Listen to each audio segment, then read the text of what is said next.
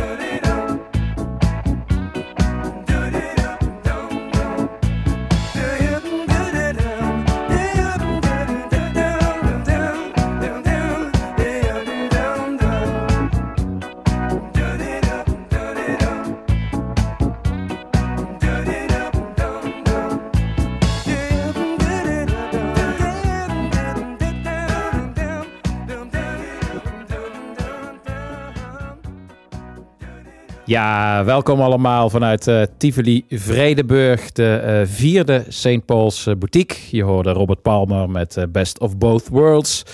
Daar is over nagedacht, want ik zit hier voor het eerst niet alleen. Het idee is om iedere maand een gast uit te nodigen. De ene keer eh Gijsbert Kamer en de andere keer Cecile van Wijnsbergen. Hallo. hallo.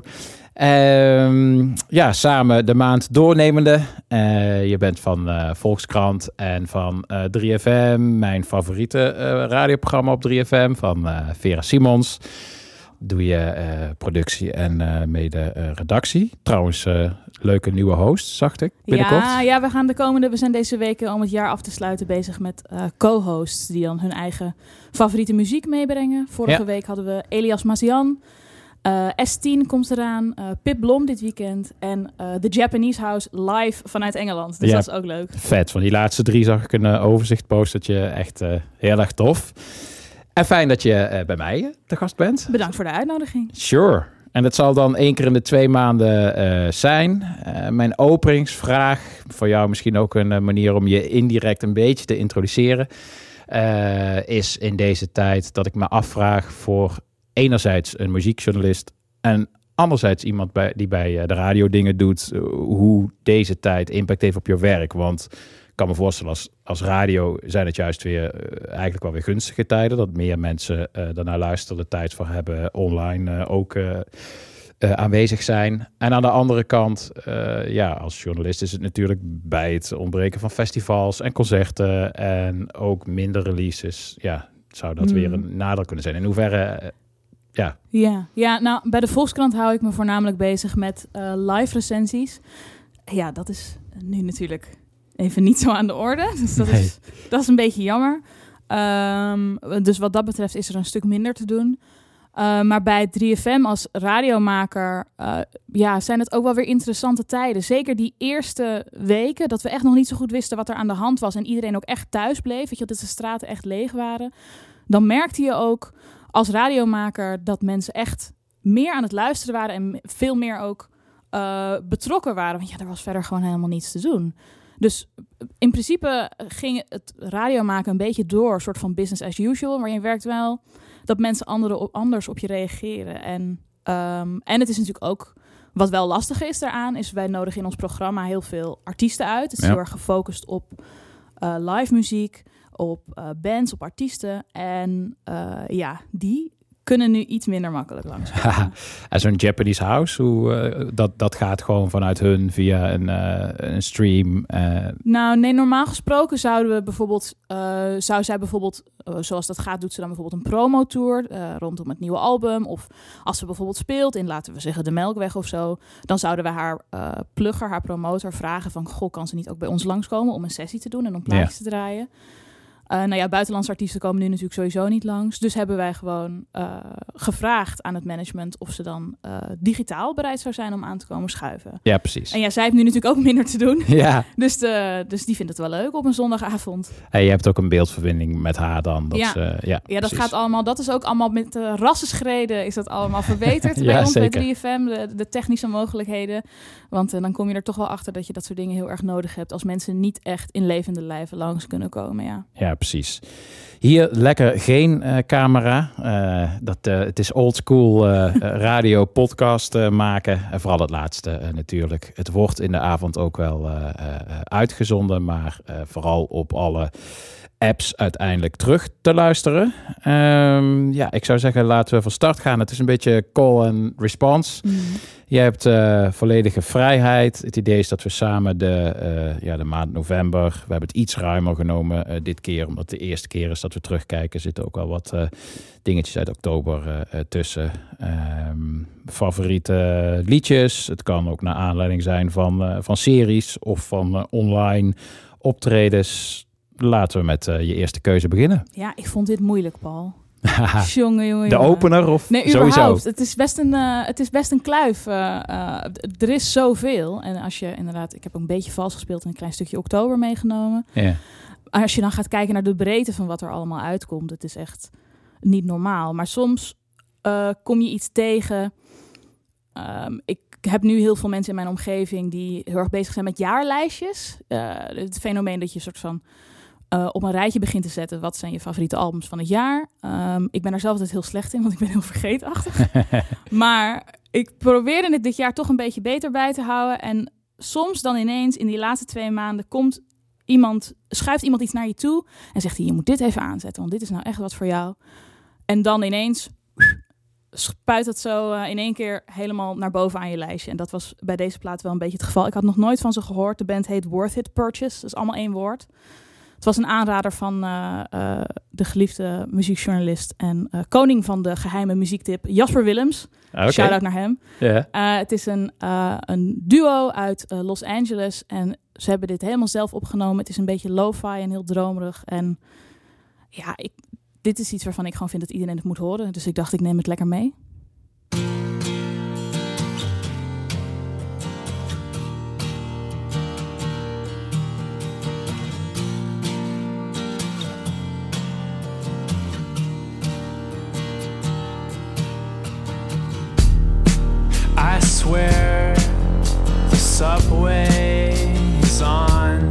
Side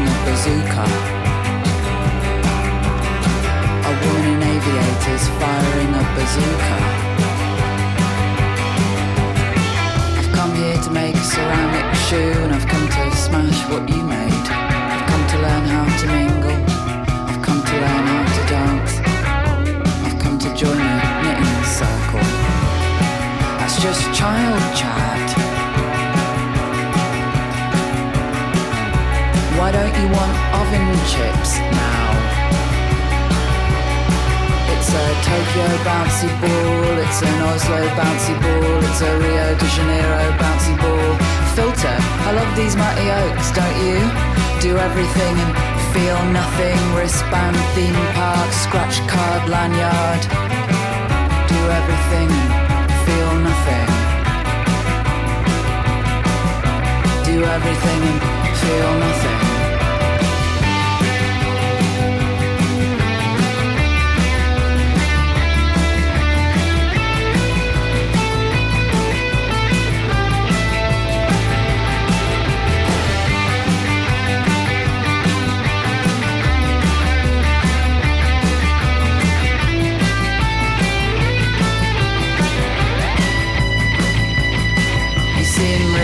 Together, you've got a new coat, new hair. Well, I tell you one thing, you've got it coming. One day you're gonna get it.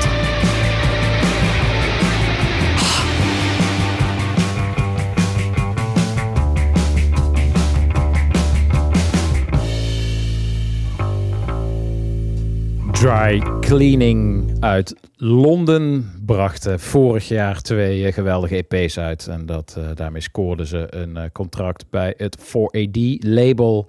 En daarop verscheen dit liedje, Scratch Card Lanyard. Doet een beetje denken ook aan Sinead O'Brien. Vindt het erg gaaf. En voor mij ook doet dat toch wel nieuwsgierig stemmen richting het hele album. En ik moet nog even, we gaan voor de rest de hele podcast echt alleen maar in de eh, muziek duiken, Cecile. Maar nog heel even, ook richting eh, de vaste podcastluisteraar van de eh, boutique. eh, een kleine motivatie waarom ik je eh, gevraagd heb. Naast van dat ik je online eh, volg. Eh, was toch ook wel een, een, een breekpunt toen het, eh, dit zaadje een beetje geplant werd als, als gast bij de boutique. Was toen we eh, samen gingen quizzen. Dat was Ja. ja, de eerste keer dat we ook elkaar ontmoeten. En quizzen is voor mij toch een soort. Ik zit ook al mijn hele leven lang. ben ik ook amateur voetballer. Hmm. Ehm, en voor mij is, is, is popquizzen en, en voetbal, amateurvoetbal, dat heeft heel veel overeenkomsten. Ik ben ook een tijd lang met, eh, met een vast team dat we dan eh, op zondag eh, ergens afspreken. Zoals ook met voetbal en dan met z'n allen in de auto ergens in Nederland naartoe gingen. Om dan hopelijk met de hoofdprijs weer terug. Oh, wat goed. ja, Dat is echt heel nerdy, Paul. Dat is super nerdy. maar ja, vanaf een bepaalde leeftijd is, is amateurvoetbal ook vrij nerdy, kan, Hmm. ik je, kan ik je beloven. Ehm, ja, dat hebben we eh, een tijd lang zo eh, gedaan. Eh, meestal in hetzelfde team, met het fanatisme dat erbij hoort. En toen laatst, ja, ik denk een paar maanden geleden, in Tivoli Vredenburg, de eerste fysieke quiz weer voor ja, heel weinig mensen, verspreid over de grote zaal. Wat sowieso een beetje absurd is natuurlijk. Mm. Maar het was toch erg leuk. En ik speelde voor het eerst in een totaal nieuwe eh, formatie. Eh, met onder andere eh, Esther van Velvet in Amsterdam. En, eh en Menno de Meester en met jou. Ja, Eh, en toen, eh, ja, los van het feit dat we met de hoofdprijs er vandoor gingen. ik geloofde er niks van. En tot het laatste moment dacht ik, oh, we zijn niet eens in de top 10 gekomen. Wat gênant, ik heb het verpest. nee, dat, ik, ik, ik had wel, als, het, dat is, als dan eenmaal dat aftellen begint, dan ben ik eigenlijk van vijf tot en met twee ben ik nerveus. En als het dan niet genoemd wordt, dan, dan, dan gaat de champagne wel, wel open. Vergeef me deze arrogantie. Maar ik vond het echt geweldig om, om, om te zien. En dat vind ik dus het leuke. En dat is ook het nerdy van, van quizzen. Dat je, En dat is ook weer de, de parallel met het voetballen. Dat het team is gewoon heel erg belangrijk. Mhm. En voor een team dat nooit met elkaar had gespeeld, was dit echt een, een wonderlijke samenstelling. En ik vond het ook vet om te zien dat je nou ja, sowieso heel erg onderlegd was in alle nieuwe eh, dingen. Dank Maar ook eh, tot vrij ver terug in het, eh, in het verleden. En toen vroeg ik me ook af, ja, dat lijkt me logisch, maar we kennen elkaar helemaal niet zo goed. Dus Hmm. dat is toch even ter introductie ook voor de luisteraar misschien wel, wel leuk. Is dat ook echt iets wat je van vroeger uit altijd geïnteresseerd heeft? Zeg maar de bigger picture vanuit het nu ook eh, terug naar, eh, naar de roots van de muziek waar je van houdt. Ja, nou, ik ben gewoon zelf heel erg nerdy. Ehm, en altijd al geweest. Welkom. En ik had een eh, computer op mijn kamertje. En ik was me altijd wel een beetje... Ik ben van huis uit heel erg popliefhebber. Het eerste wat ik me kan herinneren waar ik fan van was... Nou ja, na K3 dan was denk ik Britney Spears. Ja. Ehm, maar Waarover daarna, waarover later meer, absoluut. Eh, maar daarna is daar allerlei muziek bijgekomen. eh, en ook wat meer, nou ja, laten we zeggen, salonveege muziek. Ehm, en ik was me altijd wel bewust van een bepaalde soort van muzikale kanon. Van die namen die je veel hoort, weet je wel. Een eh, David Bowie of eh, eh, de Beatles of eh, eh, nou ja, Janis Joplin of zoiets. En dan hoorde ik die namen en dan sloeg ik dat op in mijn hoofd. En dacht ik, oké, nou dan ga ik thuis maar gewoon eens even opzoeken. Wat is dat eigenlijk? En dan ging ik daar naar luisteren. Eh, en sommige dingen vond ik meteen te gek. Ik heb een enorme Beatles-fase gehad als soort van jonge tiener. Andere Tuurlijk. dingen, dan zette ik een Sonic Youth CD op en dacht ik, ik snap hier helemaal niets van. Ik hoor dit volgens mij goed te vinden, maar ik snap het niet. Maar dit, ja, en, ik, en het, de grap is ook dat ik het allemaal een beetje zelf heb uitgezocht. Ik wilde er ook niets over aannemen van mijn ouders. Mijn vader, die weet heel veel van muziek. Uh, maar dan zette ik thuis op mijn crappy computerspeakertjes heel hard uh, de stoetjes aan. Ja. En dan hoorde ik ineens zo... En dan ik, ja. En dan mijn vader zo, hoi, ja. Ik heb boven echt alles van de stoetjes op cd en op vinyl, hè. Als je dat wil luisteren. Ik zo, uh, ja, oké, okay, laat me nou maar. LimeWire, weet je wel. Stoetjes, complete discography. Het album, en dan ja, had je nog net het geluk dat het niet uh, uh, iemand was die Bill Clinton nadeed. Die, weet ja, je ja, wel. ja. ja, prachtig. maar ja, dat was het inderdaad. Een hele hoop googelen. En dan kijken waar je uitkomt en uh, kijken wat je mooi vindt. Het nummer Losing My Edge van LCD Sound System, daar noemt James Murphy iets van 12 bands op. Die heb ik gewoon allemaal, allemaal gegoogeld. Ja, nou, dat, uh, dat is inderdaad een. Sowieso is hij en alles waar hij voor staat. En nu ook weer met die uh, Carhartt podcast, waar ik in de vorige uitzending mm. bij stil stond. Is hij echt zo'n geweldige ja, guide door, ja. door alle, alle muziek. En andersom heb je je, je vader uh, ook wel uh, kunnen overtuigen van, van de dingen waar jij vanuit, je, ja, vanuit, vanuit jezelf mee kwam? Nou, hij is sowieso, hij werkt zelf ook in de muziek, dus hij houdt zich nog steeds ook altijd wel bezig met nieuwe muziek. dus ik hoef hem gelukkig niet te, ervan te overtuigen dat er sinds 1980 nog goede muziek is gemaakt, dat zeg maar. is prettig. Um, maar ja, dat hele, wat ik heel serieus neem als muziekliefhebber, namelijk uh, popmuziek, weet je wel, Britney Spears, um, uh, Charlie XCX, uh, Ariana Grande, dat, dat is zijn dingetje niet. Ik, ik nee. zou het kunnen proberen, maar het heeft niet veel zin. Dus dat, ja, dat laat ik dan maar lekker links liggen. En dan af en toe dan stuurt hij me een linkje en zegt hij... Nieuwe Fontaine's DC-single, heb je die al gehoord? Is echt mooi. En dan zeg ik, ja pap, echt leuk.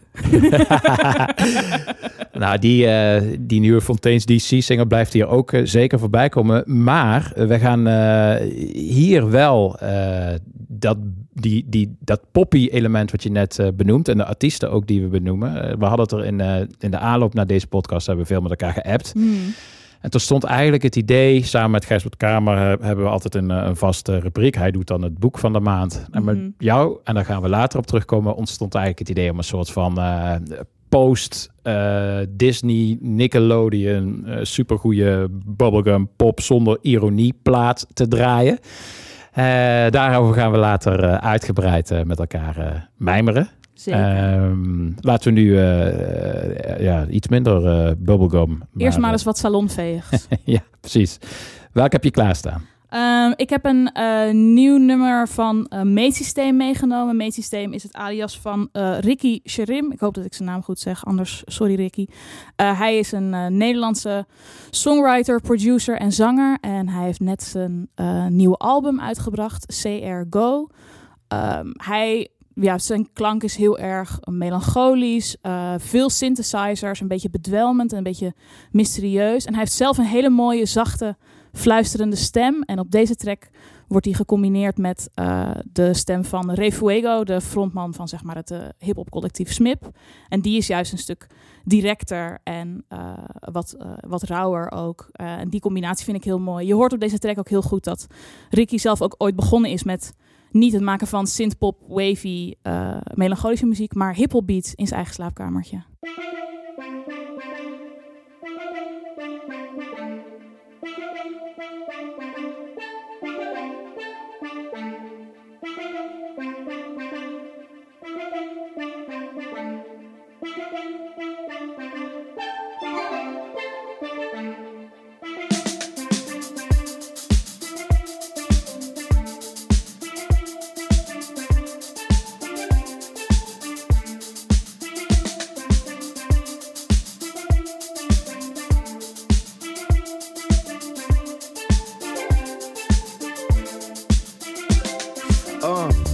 je veten strikken, ben een veten strikker. Stikken met je fikken, hete dingen, vingers slikken. Te hete pannen, lekker eten, vogels willen pikken. Bietjes openklikken, schoenen uit, bietjes opsippen. We leven de dromen, leven de dromen. Planten wat bomen en kijken naar boven. Schrijven op blaadjes en hopen op wolken te lopen. Regen dat maakt ons groter, we sterven als filosoof. Ah, ik voel me alive. Poep op de stoep, aan de rat zitten staan als een koelkast in die shit zit taart. daar. Vliegen door de damkring, geloven in ruimtevaart. Aan het zweven in de ruimte en nu zit ik weer daar. Squaddy beat me op en beter heb je gitaar. Zet een speed shorty en zo weet op mijn naam. Snelle noodlanding, schrijf mijn naam op de maan. Je komt de smaak terwijl ik smak. Lachen naar de zon in de nacht. In de fik als een komeet, ruimtekracht.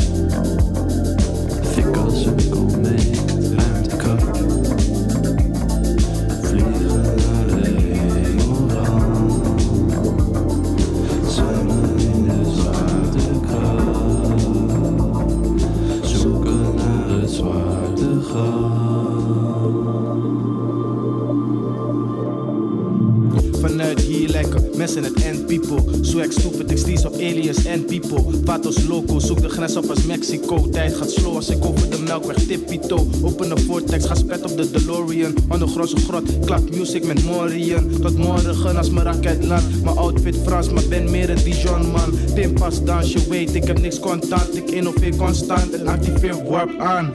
Drijving, ik ben lekker op dreef. Stel de vragen drie keer voor ik antwoorden geef. Ik probeer het zes keer voor ik ga voor die één. Negen keer keer half negen, op die 70 meen, meen, meen, meen. Keer half negen, 7, vier, zeventig, main. meen.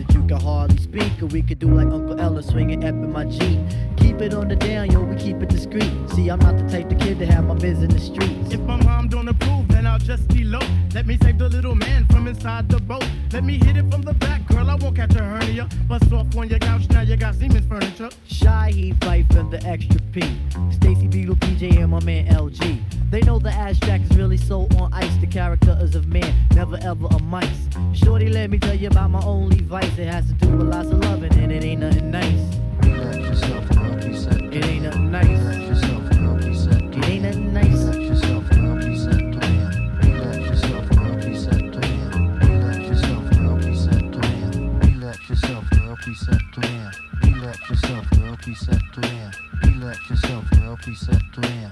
Relax yourself, girl, preset to air. Relax yourself, girl, preset to air. Relax yourself, girl, preset to air. Relax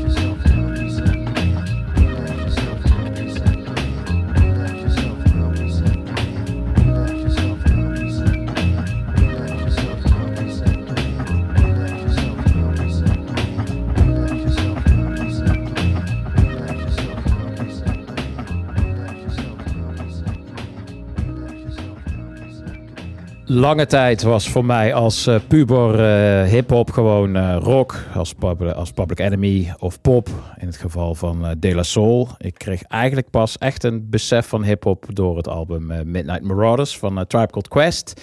En daarvan hoorde je Electric Relaxation. En waarom draai ik dit nu in onze uitzending? eh, terwijl we terug aan het kijken zijn naar eh, de maand november. Wel, er werd eh, bekendgemaakt dat A Tribe Called Quest gaat battelen tegen Outcast. En dat gaan ze doen in de Versus-reeks. Eh, online battles, gehost door producer Swiss Beats. Eh, eh, bijvoorbeeld Jill Scott tegen Erica Badu. Mijn favoriet was RZA tegen Premier. Het idee is niet zozeer dat ze tegen elkaar gaan rappen. Ze gaan DJ'en, maar dan niet turntablism, scratchen, hun kunsten vertonen. Maar puur en alleen ja, vechten om het mooiste liedje. En vaak zijn het dan ook hun eigen liedjes. Zoals het geval van DJ eh, draait hij dan allemaal Wu-Tang producties. En DJ Premier allerlei producties voor Gangstar en Nas. En proberen ze elkaar te overtreffen. En dat doen ook heel veel mensen. Die checken in online van eh, Michelle Obama tot allerlei andere eh, rappers. Is erg gaaf om te zien. En eh, First in Line is dus een battle tussen Tribe Called Quest en Outkast. Maar hier in de oude, voormalige rookruimte van Tivoli Vredenburg gaat onze battle gestaag door. Zeker. Dus ik, ik pass de mic weer eh, naar jou, eh, Nou ja, Cecile. over strijd gesproken, Paul. Hoe goed zijn jouw penalties? Oeh, dit is eh, wel een beetje een, een gevoelige vraag. Want Ja? ik, ik ben wel iemand die gevoelig is voor, voor, voor druk. Ja, oké. ik had ook altijd, er kwam, het is ook weer een beetje, er kwam eigenlijk nooit iemand kijken naar mij vroeger. Mhm. En als er dan een keer, mijn broers die zijn veel ouder dan ik en mijn zus ook. En als die dan thuis kwam, kwamen ze wel kijken en dan, dan bevroor ik echt totaal. En een Oh, penalty jee. is ook wel zo'n moment dat als er dan publiek staat en het is een belangrijk moment en all eyes are on you, dan, eh, worden mijn benen wel echt kilo's zwaarder. Oh nee. Dus Ja. ik, eh, mijn, mijn penalties, die, eh, die, ja, op een training zijn ze heel goed. Laten we het daarbij houden. ik ben zelf een enorme voetballiefhebber. Ik kijk heel graag naar voetbal. Ik ben heel erg voetbalfan. Maar mijn grootste, meest traumatische voetbalervaring, ik ben er zelf heel slecht in, is dat ik een penalty moest nemen. En in plaats van dat ik de bal eh, schopte, eh, stapte ik op de bal. eh, waardoor je er overheen glijdt. En ik echt zo gewoon met de hardst mogelijke knal voor de hele gymzaal, die gewoon alleen maar zo naar mij stonden te kijken, gewoon kdeng op mijn stuitje ben gevallen. En toen, ja, dat was hem niet. Probeer je me nou een goed gevoel te geven? Of ben je eh, een brug aan het Nou ja, bouwen naar je... Eerlijk gezegd, ik was toen tien, dus ik had wat minder tijd om te oefenen. Eh, damn. Maar goed, waarom ik over penalties begin, is omdat de band die ik eh, heel graag wilde meenemen naar deze podcast een fantastische, eh, lekker omslachtige bandnaam heeft, namelijk The Goalies Anxiety at the Penalty Kick. Ze komen uit Philadelphia. En het heeft ook wel een beetje iets weg eh, van die andere fantastische Philadelphia band met nog zo'n lange naam. Namelijk The World is a Beautiful Place and I am no longer afraid to die. Als je daarvan houdt, als je houdt van een beetje folky en een beetje emo, eh, gelaagd en met supermooie violen ook erin, dan, ja, dan is dit zeker een album waar je van gaat genieten. Ik vind ook de referentie naar eh, de eh, Wim Wenders eh, film vind ik ook heel erg mooi. Ja, het is origineel is het een verhaal van een Oostenrijkse Nobelprijswinnende schrijver. Ja. Nou. Ja, en, eh, ja, precies. En dat, ook die film weer, Wim Wenders, ook weer van Paris, Texas, wat ook echt een absoluut favoriete film is. Dus Mm. dat, eh, ik, ik moet zeggen, ik zag het en dat was het eerste waar ik aan moest denken, maar ik kende het nog niet. Dus ik, eh, en ik hoorde het, ik was ook echt gelijk verliefd. Dus fijne bijdrage.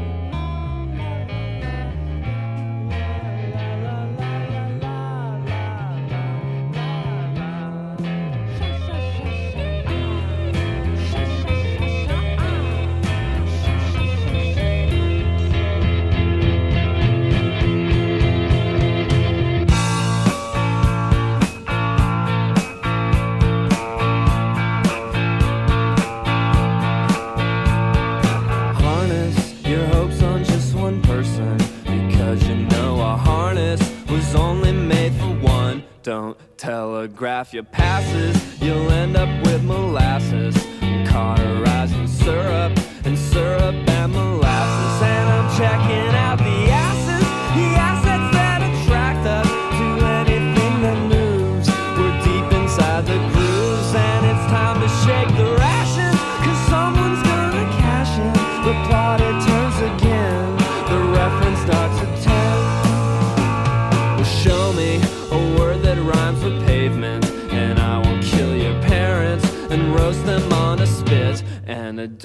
try to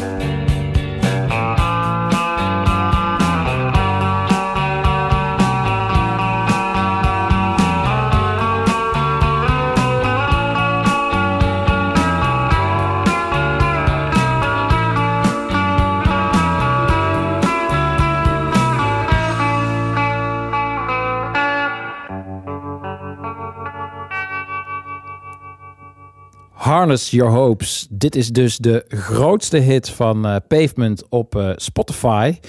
Eh, groter ook dan een 90s alt-hit Cut Your Hair. Ehm, dat is vrij onverwacht, ook voor Steven Malkmus van Pavement zelf. Hij zei erover dat hij met een van zijn dochters in een glutenvrije bakker stond en dit nummer voorbij kwam.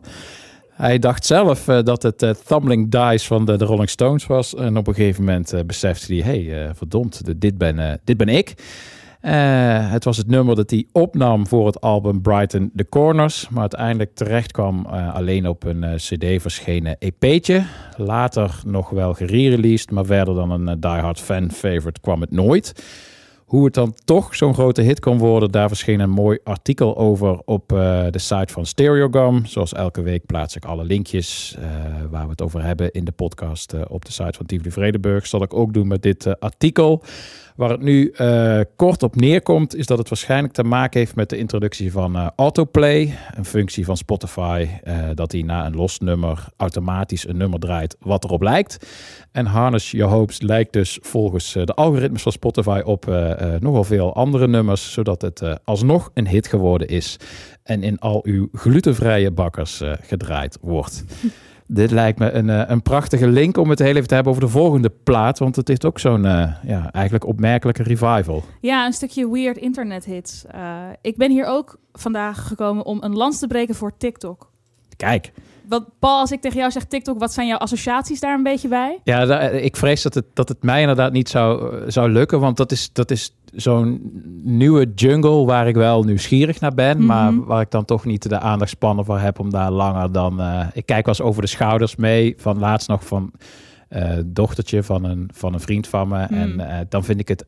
Door die ogen vind ik het geweldig. Ja. Maar ik vind het nog moeilijk om er eh, voor mezelf eh, eh, de inspiratie uit te halen. Ja, dus daarom ben ik blij dat jij hier nu als, als TikTok... nou ja, ik ben zelf ook, eh, dat zal de gemiddelde TikToker ook gerust beamen, zo'n 10 jaar te oud voor TikTok. Ik ben 27 en dat is absoluut niet de doelgroep. Nee. Maar het leuk, het leuk dat je nu zegt aandachtspannen, want het voordeel van TikTok ten opzichte van een YouTube is dat die filmpjes maar max een minuut zijn. ja, En het verbaast je echt hoeveel je in een minuut kan plakken als je die app bekijkt. En het leuke aan die app is je kunt, je bent dus, je eh, opent de app, je begint meteen op een filmpje. En als je naar beneden scrolt, dan krijg je meteen een nieuw filmpje. Dus er valt ook niks te kiezen met menus of niks. Het is echt alleen maar gewoon verder scrollen naar het volgende filmpje. En als je hem leuk vindt, klik je er twee keer op en dan liked hij hem. En dan past hij daarop ook het algoritme aan. Speciaal voor jou, zodat je steeds meer filmpjes krijgt die je zelf leuk vindt. En het interessante aan dat super specifieke algoritme is dat er heel veel niches ontstaan. Uh, dus als je TikTok voornamelijk associeert met zeg maar 16-jarige Amerikaanse meisjes die hele simpele dansjes doen en daar biljoenen views mee oprakelen. En dat je dan zegt op basis daarvan, ja, TikTok, ik hou er niet van. Dat is eigenlijk een beetje als zeggen, ja, ik haat films, want ik heb één keer Batman gezien en dat vond ik te veel schieten. Ja. Weet je wel? het, het, het, het heeft zoveel uh, lagen en kanten en minuscule hoekjes, waar dus ook weer microtrends in ontstaan. Ja. En waarin dus ook weer heel veel muziek wordt ontdekt. En ook heel veel muziek uit de oude doos, wat ik heel interessant vind. En uh, deze week, het nummer wat ik nu heb meegenomen, was echt niet te ontwijken. Tenminste, niet in mijn uh, For You page, mijn feed, zoals het dan heet. Um, het is een uh, Italo-disco uh, rammer uit 1983. En ik had hem dan, heel modern, ik had hem dan natuurlijk op mijn Instagram-story gepost, zoals ik dat wel vaker doe met muziek die ik leuk vind. En dan krijg ik meteen alle kenners in mijn inbox die dan zeggen, oh, hit, classic. Nou, ik had er nog nooit van gehoord. Totdat ik een meisje van 17 een soort van een leuk dansje op zag doen op TikTok. Ja. Maar hij raakt ook meteen. Het zijn Maar- ook de eerste 20 seconden ervan die zeg maar viral zijn gegaan. En de rest van het nummer is nog steeds leuk, maar dat hoor je op TikTok niet. Maar dat is precies ook waarom ik er ook van baal. Want het is, wat jij zegt, het is te makkelijk om het gelijk opzij te schuiven. Want Mm. ik, ik, ik, eh, het al, heb ik lang ook gedaan.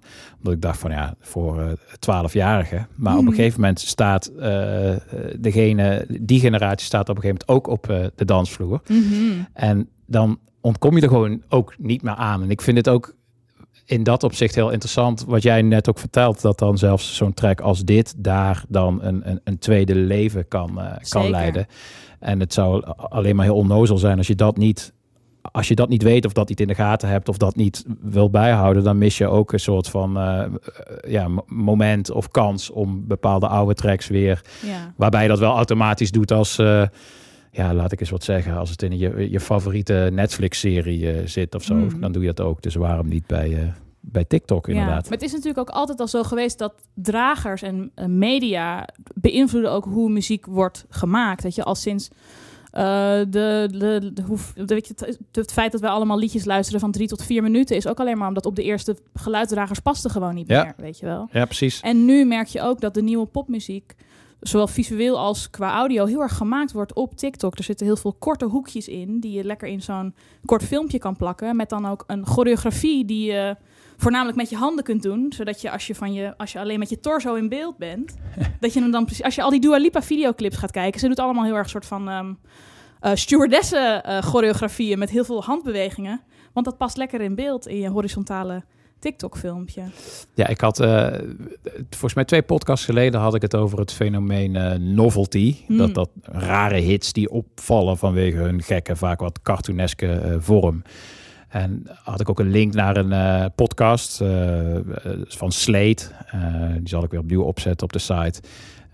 Dat ging helemaal over het fenomeen novelties. Hmm. En dat eigenlijk de, door TikTok en ook wel door Spotify... dat het binnen een bepaald tijdstip eh, moet je scoren... en moet je, je- moet je je streams eh, binnengehaald hebben. Dat we eigenlijk nu in de, in de golden days van de novelty zitten. Omdat Hmm. het allemaal binnen een kort tijdsbestek inderdaad... en opvallen. eh, eh, het is wel een interessante theorie. Maar tegelijkertijd is het dan weliswaar wat jij zegt nu alleen maar het intro. Maar het zal wel als voordeel hebben dat deze track nu waarschijnlijk zodra we weer mogen op heel veel, in heel veel clubs eh, te horen gaat zijn. Dat denk ik ook, ja. Vet. I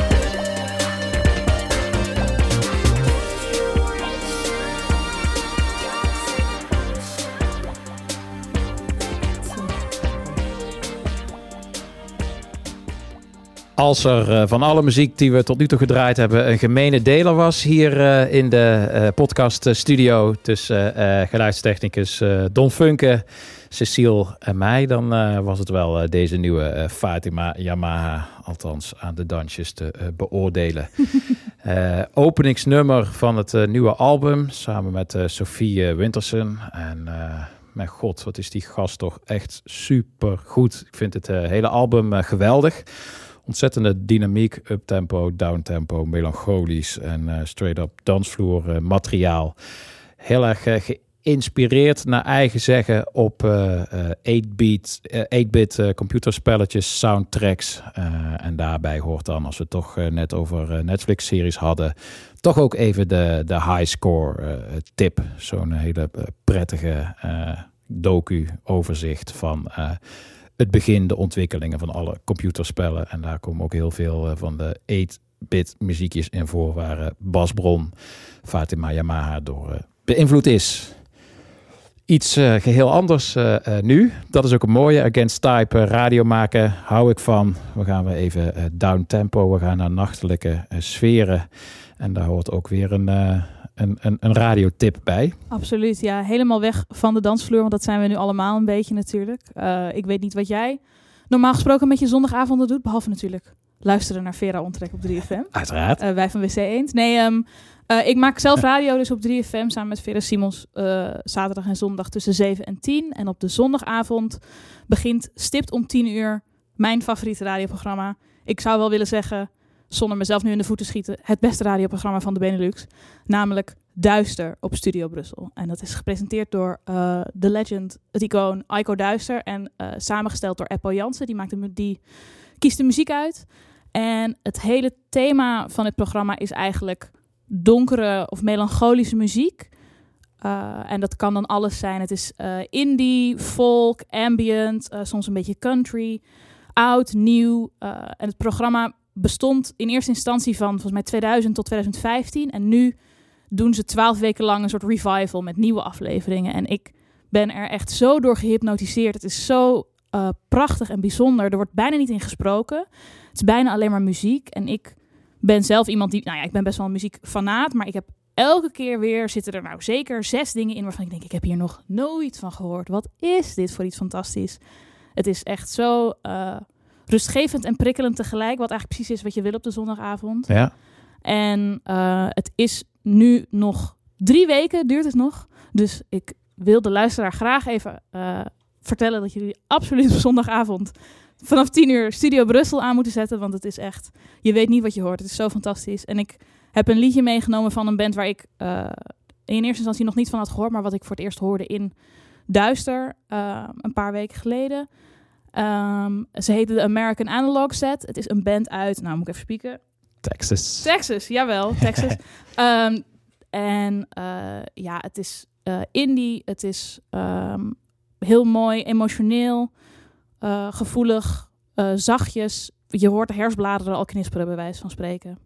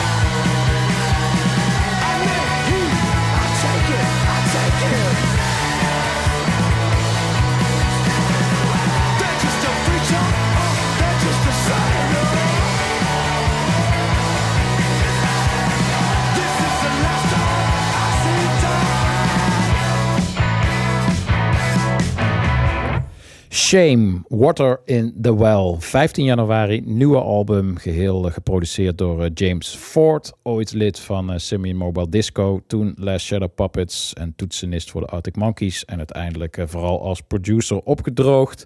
Van Heem tot Gorilla's Falls en Jesse Ware. Een scheutje meer pop in het postpunk geluid van Shame. Ik vind het een goede zet. Benieuwd naar dat hele album op eh, 15 januari.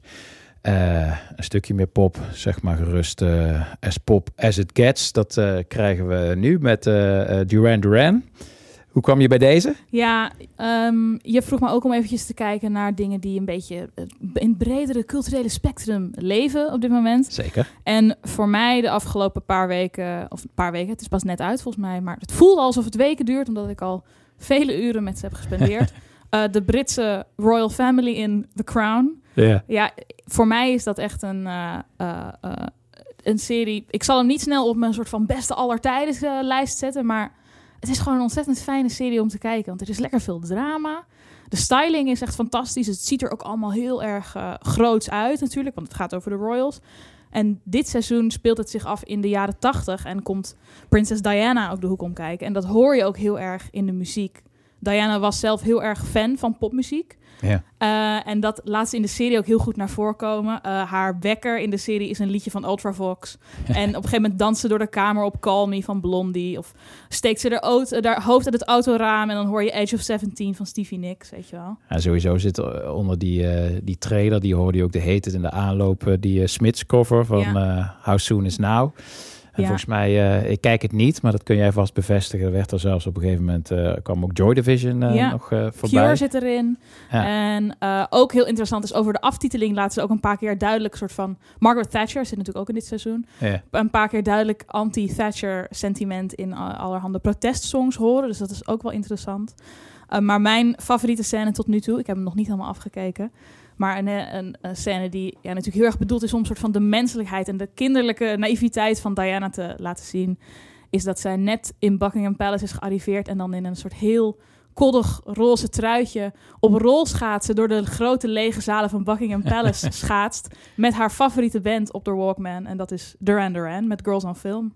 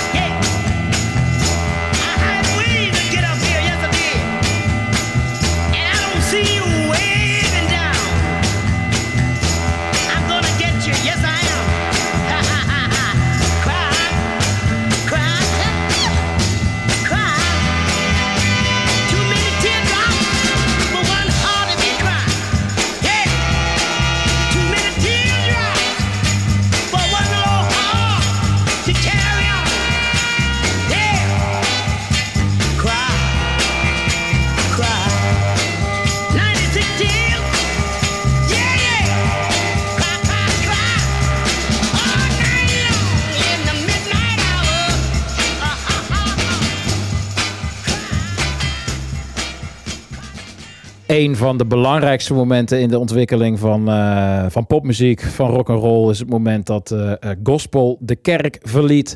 Er zijn een aantal zeer grote stemmen, grote artiesten in de geschiedenis die daar verantwoordelijk voor waren. Onder andere Sister Rosetta Tharpe en ook deze Big Maybelle. Dit was haar versie van eh 96 En iemand die zelf ook een eh, ontwikkeling heeft eh, doorgemaakt van eh, zingend in de kerk naar haar eigen vorm, haar eigen liedjes en haar eigen stem vinden, is Julian Baker. Ja, absoluut. Dat hoor je ook wel in de thematiek van haar muziek. Vaak veel religieuze thema's.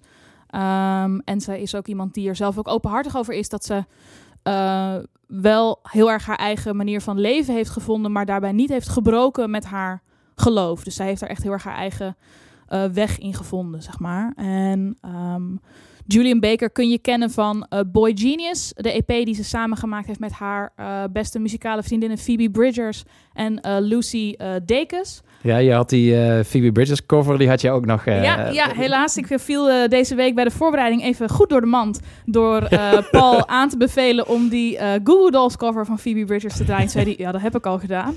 Precies, met zachte G, inderdaad. Dus helaas eh, kwam hij er toen achter dat ik even een afleveringetje achterliep. Maar goed, eh, hij heeft het me vergeven, want ik ben er nog. Absoluut. Maar ehm, Julian Baker, die, eh, die heeft net een nieuwe single uitgebracht. Ja, 2020 is niemands favoriete jaar, geloof ik. Dus ik zou zeggen, laten we lekker vooruitkijken naar 2021. In februari komt het eh, prachtige, ongetwijfeld prachtige derde album van Julian Baker uit. Met net zulke gevoelige liedjes als eerst, maar meer drums en ook synthesizers, jawel. En welk liedje ga je nu draaien? Dit is de eerste single van haar aankomende nieuwe album en het heet Faith Healer.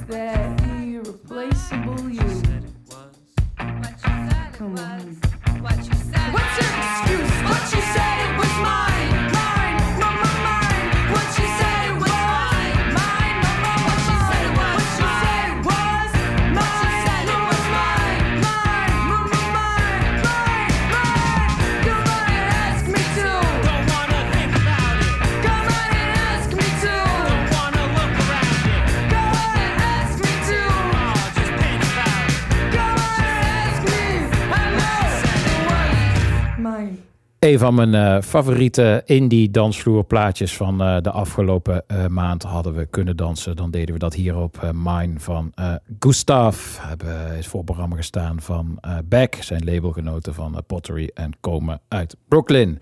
En dat is nu het moment waar ik me echt op verheugd heb om met elkaar over in conclaaf eh, te gaan. Ik heb ter voorbereiding, en laat dat ook een tip zijn, de New York Times podcast geluisterd. De laatste editie daarvan is helemaal eh, gewijd aan eh, Free Britney, Ja. de, de movement online, eh, de fans, fan army. Fan armies zijn nogal agressief these days, maar kunnen daardoor ook wel dingen bereiken. Zo ja, wordt heel erg gepoogd om Britney Spears los te krijgen van haar juridische constructies. Mhm. En eh, ja, het is voor nu even aanleiding om eh, te praten over Britney Spears. eh, en voor de eerste keer de rubriek, ik moet het nog even een goede naam, we hebben het echt op het laatste moment verzonnen. We moeten er even Ja, iets goeds voor een verzinnen. stukje maar dat- Bubblegum 101 zou ik het wel willen noemen. ja, nou ja, perfect bij deze. Ehm, dus eh, brand los. Eh, pleidooi voor eh, een albumtrack van Britney Spears. Dat Ja. zijn sowieso een combinatie van woorden die ik niet eerder in de mond heb. Nou, zeker, want dit komt natuurlijk ook uit een periode waarin. Nou, dan heb je het eigenlijk weer over hoe dragers en verkopen, manieren om te verkopen, ehm, eh, muziek beïnvloeden. Dit komt natuurlijk heel erg uit een periode waarbij eh, vooral je singles goed moesten zijn. En wat er verder op die CD stond, dat maakt eigenlijk niet zoveel uit, weet je wel. Ja. Dus popalbums. Dit album komt uit 2007, wat natuurlijk ook voor Britney Spears een roerige periode was. Dat is het jaar dat ze haar beroemde, of eigenlijk beruchte eh, breakdown had, waarbij ze haar eigen haar eh, afschoor en een auto met een paraplu te lijf ging. Dit album is daardoor, dwars daardoorheen opgenomen. En het is gewoon, ja, dit is het meest vreselijke jaar uit Britney's leven geweest. Ehm, en dat zij desondanks een album heeft weten te maken met echt gewoon all killer, no filler erop, is best wel bijzonder. Ook als je naar dat album gaat luisteren, het is eigenlijk heel eh, voortvarend qua sound. Eh, het is veel gevaarlijker en duisterder dan zij ooit heeft geklonken. En dan kun je natuurlijk zeggen dat heeft ze niet zelf bedacht. En dat is ook zo, want Mhm. ze heeft writing credits op volgens mij twee van die nummers of zo. Maar ehm, het is wel, zeg maar, ik, ik vind niet dat zij per se een soort eenzaam genie hoeft te zijn om toch heel goed te wezen. En het houdt wel, het is wel altijd een soort spiegel voor de maatschappij en de tijdsgeest. Eh, juist omdat er over dit soort popmuziek zo goed wordt nagedacht, over alle kleine puntjes en kleine aspecten daarvan, is het heel interessant dat er toch zo'n soort gevaarlijk album als Blackout uit is gekomen, waarbij ze heel direct commentaar levert op haar situatie. Eh, en ook qua sound eh, eigenlijk veel meer de grenzen opzoekt dan je van iemand in haar situatie zou verwachten. En dat vind ik juist zo bijzonder eraan. Het is een beetje een ondergewaardeerd album in haar eh, discografie. Maar onder de echte fans, de Britney stands, de, Britney, de Free Britney strijders. Als je aan hen vraagt wat is je favoriete Britney Spears album, zeggen ze bijna allemaal Blackout 2007. En hier wil ik even op inhaken. Want ik weet dat jij ook echt een, een, een eh, full-on Britney-fan bent. Zeker, al sinds ik zes ben, denk ik. En van het eerste uur dus ook. Ik neem aan vanaf, vanaf de eerste singles dus ook. Dat dat... eh, ja, toch? Ja, nou ja, ja volgens mij, ik, ik weet niet eens meer, ik, ik haal mijn jaartal, eh, ben ik niet zo goed in. Maar eh, ik kom uit 93 Ja, en Britney zes. is net een stukje ouder dan ik. Dus Ja. gewoon Baby One More Time. En het was bij mij meteen raar. Prachtig. Maar wat ik daar... Dat kun je, kan ik aan de zesjarige jou kan ik dat niet vragen. maar aan eh, de... Hoe oud ben je inmiddels? Ik ben 27. Kijk, daar kan ik het nu wel aan vragen. Mhm. Eh, en dan kunnen we eventueel met elkaar over eh, van gedachten eh, wisselen. Want ik, wat ik er, wat ik zelf altijd ingewikkeld heb gevonden aan, aan Britney Spears, is, en dat is eigenlijk in het, juist in het verlengde van de eh, Free Britney redenatie. Eh, nou, ze hebben dan eh, een aantal punten eh, waar ze zich druk om maken. De Free Mhm. Britney Movement, de, de Fan Army is eh, dat in die moeilijke periode dat ze nogal in de war was, dat de, de, haar de rechten en, en ook het beschikking over haar geld is van haar weggenomen. En bij mensen om haar heen, waaronder haar vader, geplaatst. Ja, precies. En dat is het nog steeds. Hè? Dus dat Ja. is al sinds 2008 is dat zo. Ja, zeker. En ze is inmiddels geloof ik 7, 38 jaar oud. Ja. Eh, en Ja. nu, het, zeg maar, we weten natuurlijk niet zeker, maar er zijn wel TMZ, de roddelsite in Amerika, die eh, zegt beschikking te hebben over eh, juridische documenten waarin Britney zou zeggen dat zij eigenlijk weigert om op te treden totdat haar vader niet langer de baas is over haar geld. En ze hoeft het ook niet per se zelf te hebben. Ze zegt, tenminste, denk, denken we.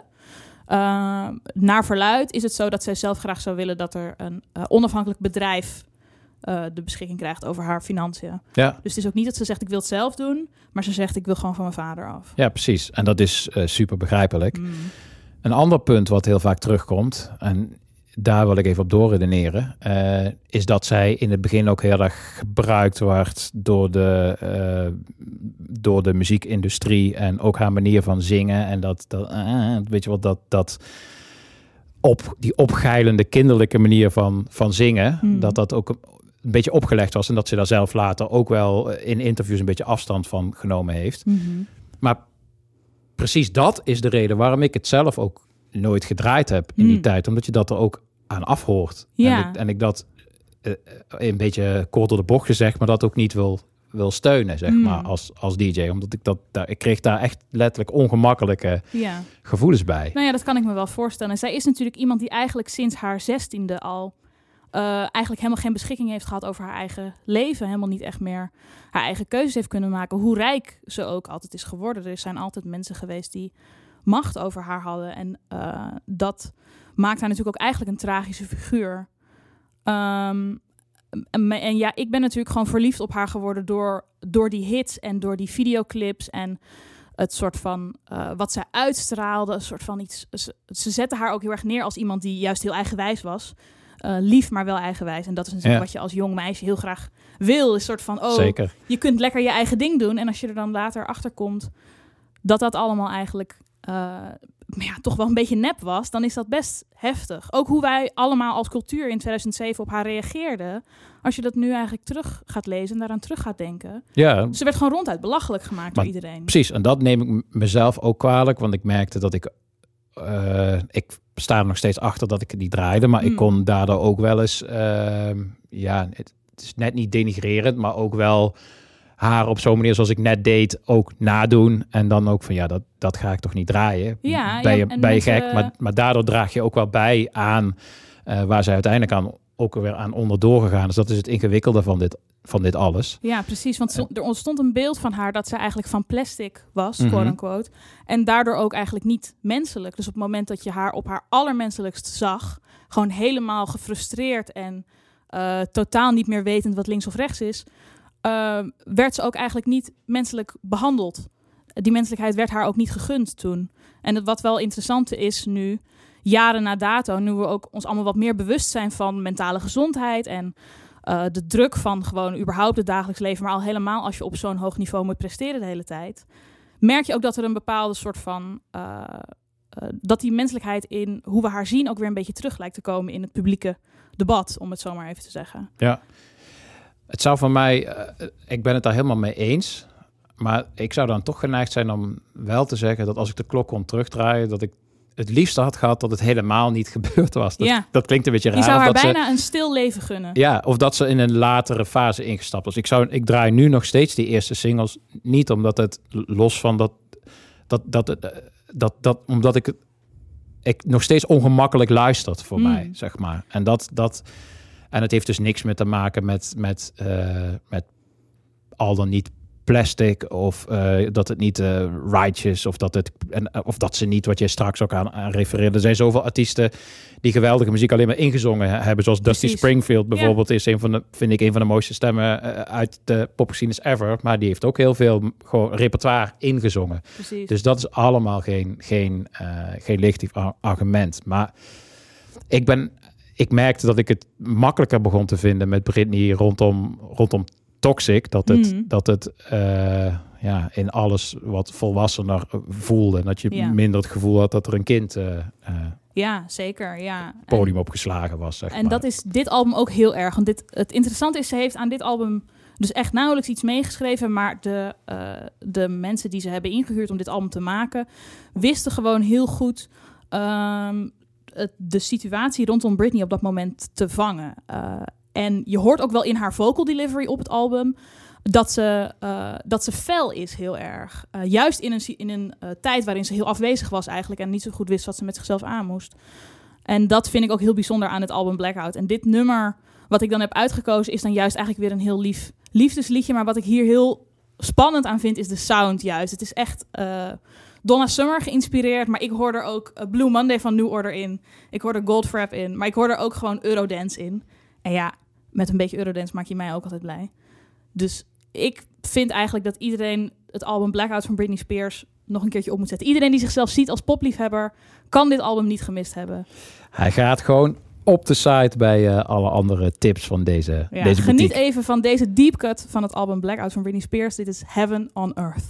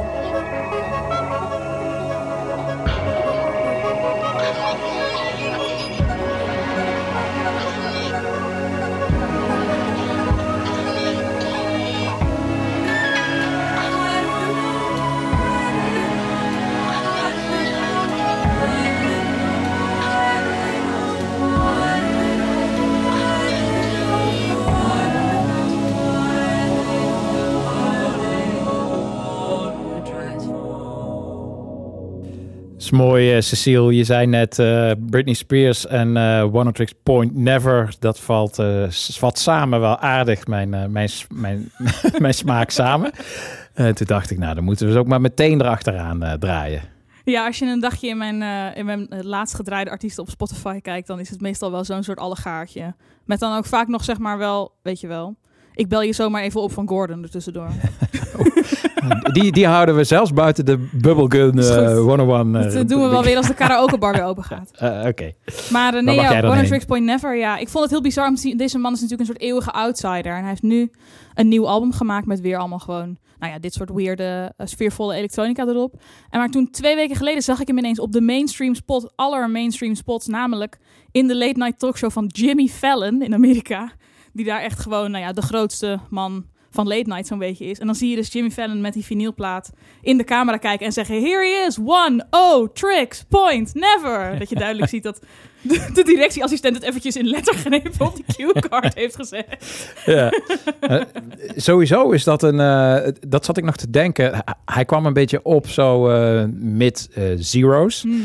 Heel veel bands hadden eh zinssneden als, als namen. Hmm. Denk aan eh, Totally Enormous Extinct Dinosaurs. Oh, ja. Bijvoorbeeld eh Baron Heaven. Nou ja, dat was echt zo'n heel rijtje van en de een naar de andere zins. Ik werd er op een gegeven moment helemaal gek van. Maar bij hem is het wel, wat je zegt, echt heel bijzonder dat hij het van de muziek die hij maakt en op een gegeven moment op, op Warp getekend en de soundtracks voor films als Good Time en dat hij het dan toch schopt tot zo'n eh, late night show. ja, dat, eh, zeker. Ja, en recentelijk nog de soundtrack voor Uncut Gems heeft hij Ja, nog gedaan. ook. Uh, maar en, en het grappige is ook, het is niet alsof je dan bij Late Night een popliedje gaat doen of zo. Het was echt een heel wazig optreden waarbij hij alleen maar een beetje zo duf in de camera keek. En ook wel zelf live zong, dat vond ik ook wel weer interessant. Maar ja, ik denk dat als je de gemiddelde Late Night kijker was, zoiets had van wat gebeurt hier in godsvredesnaam. Ja, Maar dat maakt het ook wel weer mooi, weet je wel. Zeker. Ik, ik moest daarbij heel erg denken aan Talk Talk, waar ik eh, zwaar fan van, eh, van ben. Die hadden een optreden bij, eh, bij Countdown, wat ook totaal awkward was. Ehm, maar dat is ook zo'n moment op televisie. Ik heb dat later pas teruggezien, ook was toen te jong. Wat dat betreft is, tv ook wel verder vooruit gaan. Want Fallon die, die leest zich wel in en die weet wie die dan te gast krijgt. Ja, maar ja. bij Countdown was het echt zo dat de presentatoren en iedereen die, die vielen Mark Hollis, de zanger, ook echt gewoon live eh, af. Oh. En daar wil ik heel graag even een, eh, een stukje van laten horen. Mark, come over here. Come on, please. This guy's awful, you know. Okay, wh- what I came here to do was, to, you know, to have a talk with you, but actually the only thing you want to do is just play, right? Oh nee. Ja, die mannen zijn verschrikkelijk. Oh, spraakzame typjes. Die zeggen gewoon niets. Talk, talk. Mijn held gun je beter. Dus eh, we gaan hier even eh, een liedje van eh, eh, eh, draaien. Sterker nog, om het een link te geven naar wat we nu aan het doen zijn naar de maand november, wil ik even iets laten horen wat mij echt heel erg verbaasde. Ik werd erop gewezen door een vaste luisteraar van St. Paul's Boutique uit Aberdeen. Eh, die stuiten op eh, demo's van eh, Talk Talk die verschenen zijn deze maand. Ik had het echt nog nooit gehoord, terwijl ik wel echt een hardcore fan ben. En was ook echt verbaasd door het geluid. Ehm Talk Talk maakte muziek vooral in de jaren tachtig. En begonnen in de synthpophoek en eindigde in een heel erg freestyle, experimentele, eh, ja, hele bijzondere, bijna niet te definiëren eh, sound. En begon dus in die, post, in die, in die, in die synthpop sferen. En de demo's die ik hoorde lieten eigenlijk horen hoe het ook had kunnen klinken. Bijvoorbeeld, het volgende nummer waar ik een stukje van wil laten horen is een, eh, een demo, is een combinatie eigenlijk van het nummer Caroline en het nummer Living in Another World. En dan hoor je in één keer eh, de invloeden van eh, early electro en, eh, en iets als Soul Sonic Force.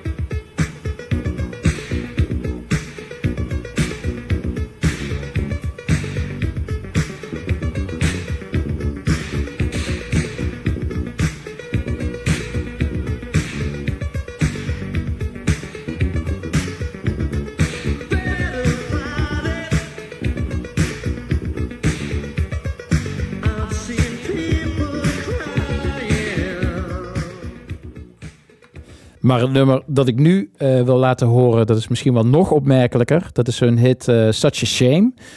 En daar is ook een early demo van eh, verschenen. En die is nog opmerkelijker wat mij betreft. Dan hoor je in één keer een soort van chic Daft Punk eh, baslijntje op de, op de achtergrond. En die wil ik graag nu in zijn geheel eh, laten horen. Ik moest er even aan wennen, maar hoe vaker ik hem hoor, hoe geweldiger ik hem vind. En ook weer dat besef van hoe eh, relatief een carrière van een band kan zijn. Dat je dat voor hetzelfde geld hadden, waren ze deze kant opgegaan. En dat vind ik het ook als gedachte-experiment om daarop door te denken hoe hun carrière dan geweest was als ze meer voor deze weer disco beïnvloede sound waren geweest dan voor het new wave geluid wat het uiteindelijk zou, eh, zou worden. Goed, de bass heavy versie van eh, Such a Shame.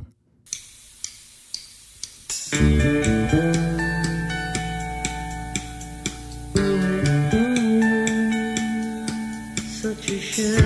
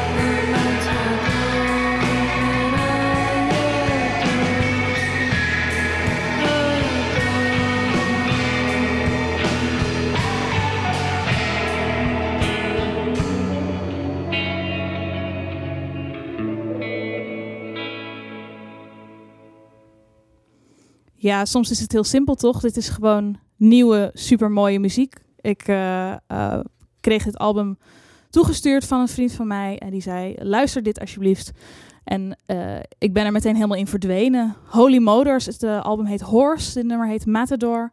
Het is natuurlijk een beetje donkere Americana. Dus je zou je ook kunnen voorstellen dat het ergens uit de heartland of America komt. Maar het komt uit Estland. Ja, geweldig. En inderdaad, het is precies zoals je het zegt. Ik bedoel, we proberen natuurlijk eh, af en toe eh, een beetje popcultuur te eh, beschouwen. eh, bij de hand te doen, wat te duiden en ook series erbij te trekken. Maar het belangrijkste, het hart van de podcast is natuurlijk gewoon mooie liedjes draaien. En dat heb je gedaan. Waarvoor dank. Ja, nee, ja, heel fijn. Heel leuk om dit samen te doen voor het eerst. Vanaf nu dus om de maand met, met Gijsbert. Mhm. Leuk. Eh, en het laatste woord is ook gewoon van jou. En wat ik daaraan mooi vind, is dat eigenlijk heel veel elementen van waar we het over gehad hebben hierin eh samenkomen. is ook een nummer dat eh, opgekomen is via TikTok.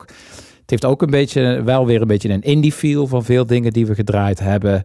En het is helemaal het gevoel van muziek luisteren in deze vreemde tijden. Absoluut, ja. Sipper is een eh, eh, singer-songwriter uit New York.